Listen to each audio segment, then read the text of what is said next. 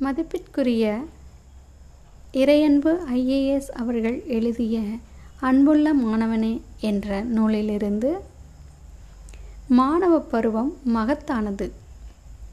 இந்த பருவத்தில் கற்பது மட்டுமே பணி.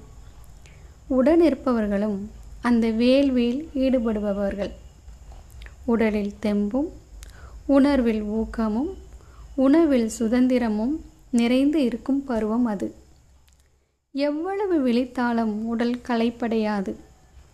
எவ்வளவு உண்டாலும் உணவு உபத்திரவம் செய்யாது. நாம் குன்றுகளில் ஏறி குதூகலிக்காமல் மலைகளை கடந்தும் அயராமல் பயணத்தை தொடர இருப்பு இப்பருவமே ஏற்றது. எனவே மாணவர்களே உங்கள் நேரத்தை சரியான முறையில் பயன்படுத்தி உங்கள் வெற்றி இலக்கை சென்று அடையுங்கள்.